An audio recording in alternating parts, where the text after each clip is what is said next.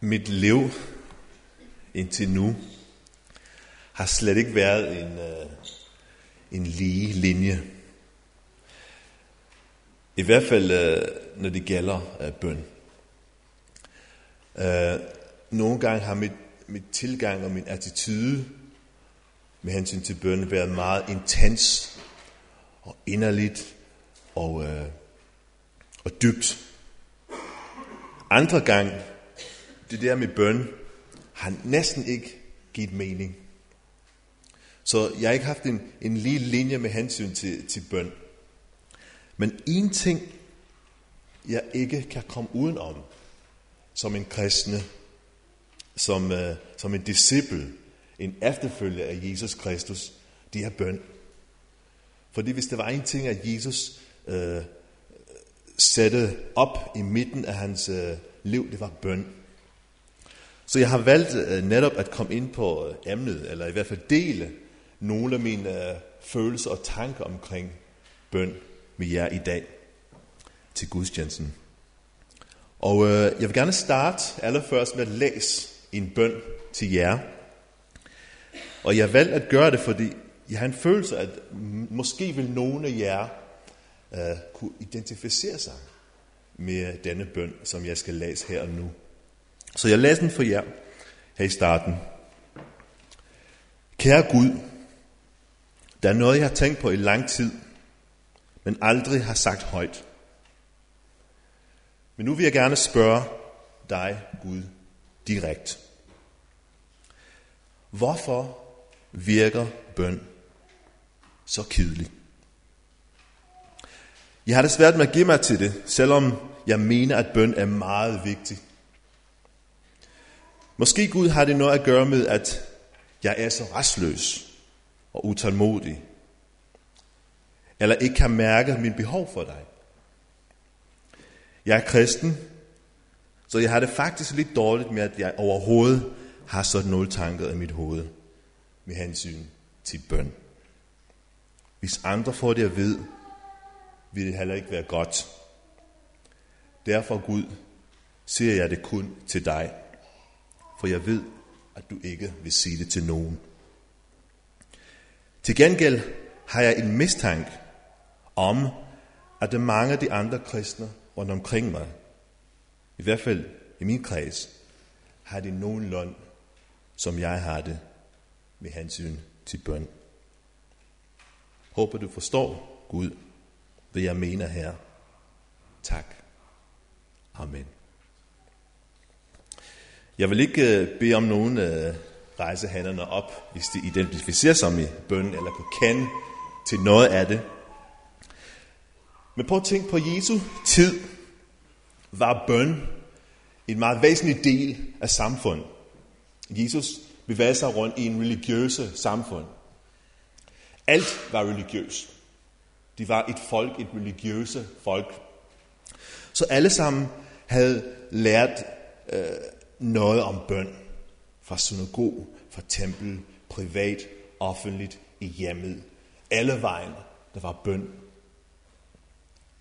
Og så lige pludselig en dag kommer de her øh, unge, voksen mænd til Jesus med et spørgsmål. Dybt religiøse mennesker, som er vokset op med bøn, offentlig bøn, privat bøn, alle slags bøn. Og så siger de til Jesus, Herre, vil du ikke lære os at bede? Ligesom, ligesom Johannes har lært hans discipler at bede. Lukas 11, kapitel 1. Lær os at bede. Og jeg må sige til jer, at jeg er så glad, at disse disciple kom til Jesus og bad ham om at lære dem at bede. At de stillede den her spørgsmål. Så har jeg den følelse, at øh, det er ikke kun mig som voksen, som har brug for at ligesom øh, se, om ikke jeg har styr på den her med bøn. Og jeg har en påstand, at mange, selv iblandt os her, har det med bøn, ligesom vi har det med grøntsager. Du ved godt, der kommer med jævn mellemrum en, en ny kampagne. Spis mere grønt eller seks om dagen. Der kommer sikkert en anden en, der handler om, at vi får godt af at spise grøntsager. Jeg synes, det er sjovt med det her grøntsagerkampagne, fordi de arbejder, de bygger på, at alle sammen, de fleste ved et eller andet sted, at grøntsager, de er godt. Det er dejligt at spise grøntsager. Men de fleste, hvis vi indrømmer det, hader grøntsager. Det er derfor, der er brug for kampagne. Hvad er det, vi kæmper med vores børn, når de er små, at de skal spise deres grøntsager? Og jeg tror, vi har det lidt det samme i bøn. Et eller andet sted ved vi, at bøn er et eller andet måde centrale i den kristne liv. Det der med at bede. Men den fylder ikke særlig meget. Ligesom når vi er til buffet eller fællesspisning, og der er grøntsager og salat. Og vi ved, at vi hader grøntsager. Vi tager lidt alligevel, lidt på tallerkenen for pynt skyld. Og sådan har vi det også med bøn. Mange af os i hvert fald. Man er bevidst, at bøn er kernen i vores tro.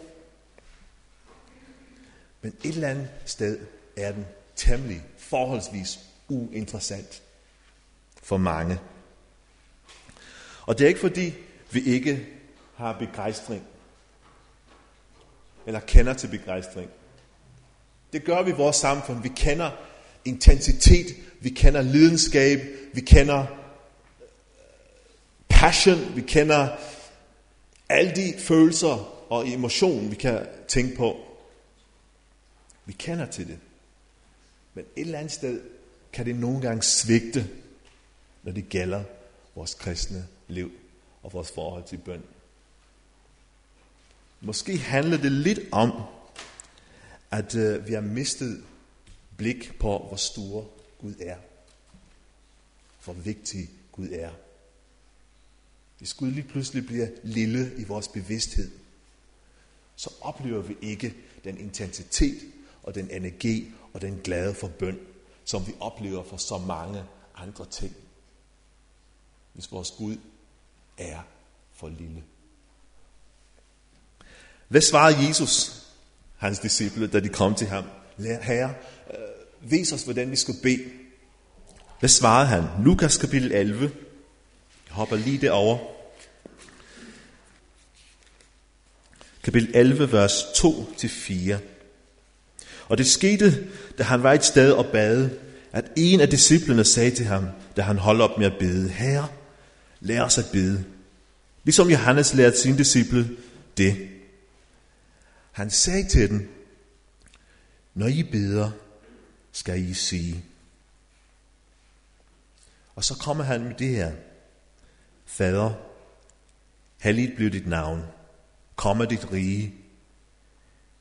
Giv os i dag vores daglige brød, og forlad os vores skylder, vores synder, for os at vi forlader selv en vær som skyldig over for os, og led os ikke ind i fristelse. Sagde Jesus til dem. Han giver dem ligesom en, en modelbøn og siger, tag udgangspunkt i det her. Og så går det. Men Jesus havde faktisk en hel undervisning om bøn. Når I beder, siger Jesus i øh, uh, Matthæus kapitel 5, kapitel 6, Jesus har en hel undervisning, når I beder. Ikke hvis I beder, men når I beder. Han forudsætter, at dem, der følger ham, holder bøn. Så han siger i, i øh, uh, Matthæus kapitel 5, og vers, undskyld, 6 og vers 5, han siger, og når I beder, må I ikke være som hyklerne, der ynder at stå og bede i synagoger og på gaderhjørnene, for at vise sig for mennesker. Sandelig siger jeg jer, de har fået deres løn. Men når du beder, så gå ind i dit kammer og luk din dør og bede til din fader, som er i det skjult. Og din fader, som er i det skjult, skal lønne dig. Så siger Jesus igen i 6, vers 7, når I beder, så lad ikke munden løber, som hedningerne gør. Fordi de tror, at deres bøn høres for deres mange ord. Dem må I ikke ligne. Jeres fader ved, hvad I trænger til, endnu før I beder om det. Gud ved. Du behøver ikke blive ved og ved og ved og snakke. Gud ved, hvad du ønsker, hvad det foregår i dit hjerte. For mange år tilbage, da jeg fik en af de her religiøse vækkelser i mit liv. Jeg var stadig i skole. Jeg var måske den eneste kristen i min øh, omgangskreds der i skolen. Og jeg gik rundt med en masse unge mænd, som øh, man kan godt betragte som bøller. Men vi var sammen, vi var solidarisk. De kunne godt finde på at gøre grin af mig indimellem omkring det der med, at jeg kom i kirken hver uge. De kaldte mig for kirkedreng nogle gange. Og så grinede de alle sammen. Men øh, vi var venner alligevel. Fordi jeg kaldte dem også nogle andre ting, som jeg vil ikke sige her i kirken. Og de vidste godt, at øh, ham der Fischer, han, øh, han kom i kirken, og øh, vi ser ham ikke om lørdagen og, og så videre. Og i den periode fik jeg sådan en religiøs vækkelse i mit liv. Jeg blev kristen, ordentlig kristen.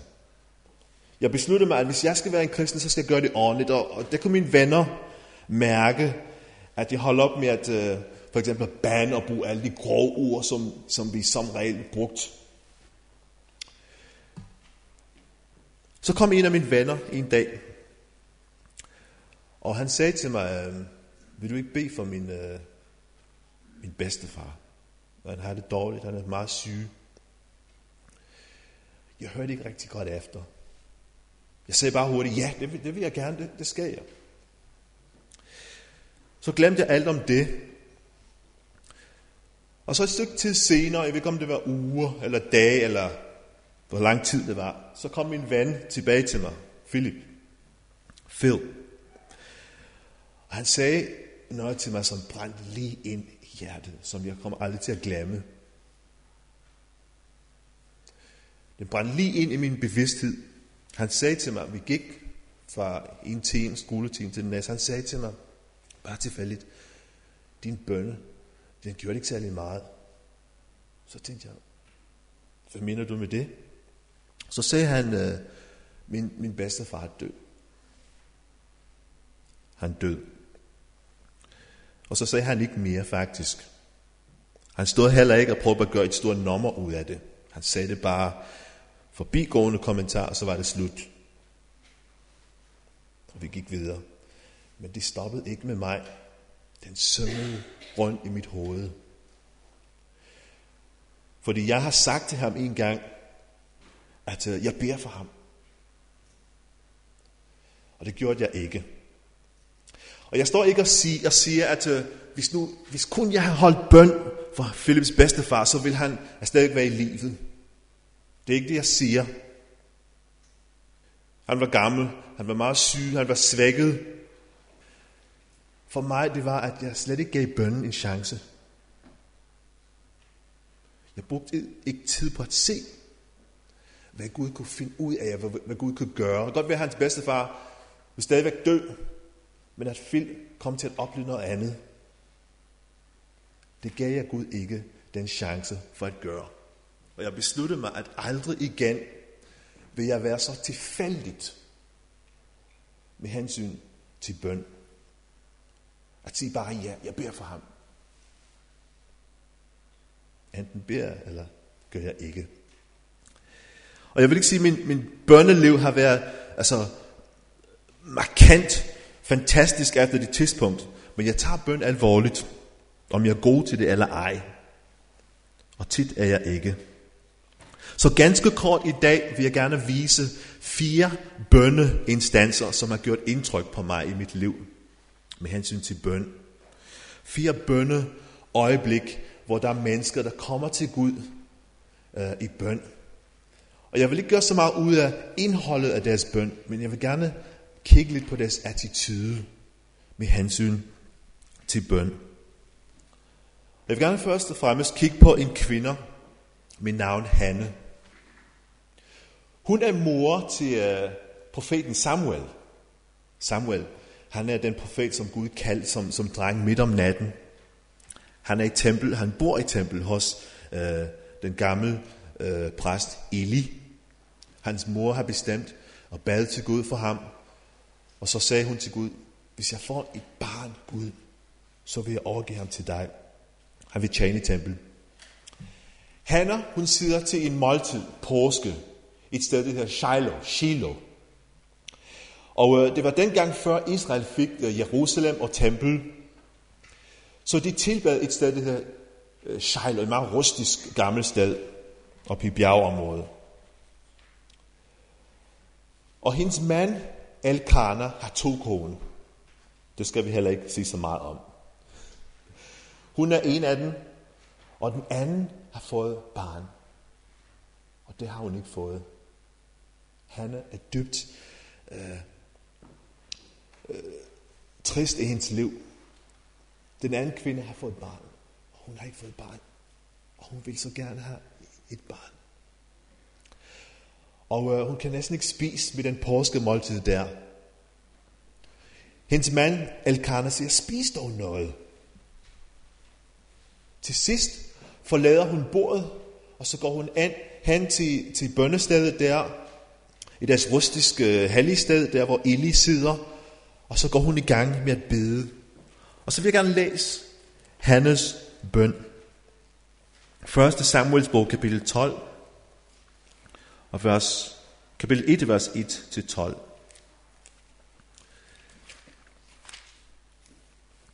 Og det står her, 12-16.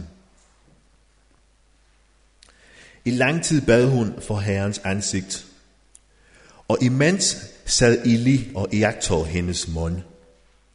Hanna bad ved sig selv. Kun hendes læber bevægede sig. Hendes stemme kunne ikke høre. Derfor troede Eli, at hun var beruset, og sagde til hende, Hvor længe vil du være beruset? dog blev adru, adru. Men Hanna svarede, Nej, herre, jeg er kun en fortvivlet kvinde. Jeg har hverken drukket vin eller øl. Jeg udøste mit bøn, mit hjerte for Herrens ansigt. Du må ikke anse mig for et, et slettet menneske.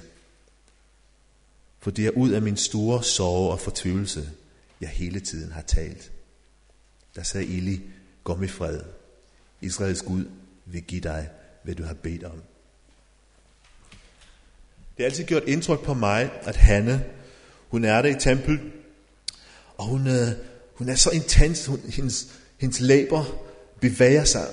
Eli kan ikke høre, hvad hun siger, men de giver udtryk for en kvinde, som gør vold mod himlens, himlens port. Hun spiller hele sit hjerte ud i den her bøn. Der er ikke noget orden eller præcis formel i, i hendes bøn. Hun kommer bare frem for Gud og spiller det hele frem. Jeg er vokset op med, at øh, man skal lukke øjne, folde hænderne og knæle og gøre nogle bestemte ting. Jeg blev først befriet, da jeg fandt ud af, at der slet ingen er regler omkring bøn. Bøn er noget, man kaster sig bare ud i og giver sig til. Der findes ingen regler eller rammer omkring bøn. Og Hanna, hun, kom, Hanna, hun kommer til Gud og kaster sig på Gud. Udhammet. Og Eli betragter hendes opførsel og tror, at hun er fuld. Tror, hun er fuld. Det betyder meget for mig, fordi vi har tit været meget fixeret på opførsel. Og hvad er passende frem for Gud? Men Hanne, hun prøver reglerne. Det er bare noget øh, at tænke lidt over, når det gælder hæmninger og vores tilgang og attitude foran Gud. Den næste af den, vi har haft i vores skriftlæsning, den skal jeg ikke læse.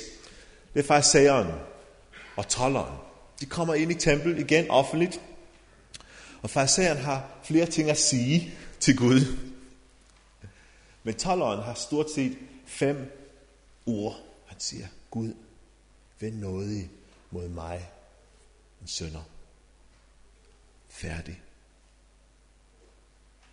Så for det første, der er ingen regel omkring bøn. Og for det andet, bøn med godt være kort. Han kom lige til sagen. Og den anden ting, som har holdt mig væk fra et dybere bønderliv, at øh, uh, må ikke jeg ikke siger nok.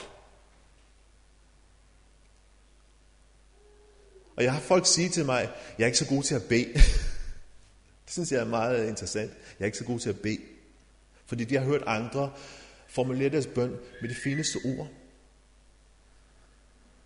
Da jeg fandt ud af, at jeg behøves ikke sige meget, så var jeg også befriet. Gud vær noget imod mig, en sønder. Amen.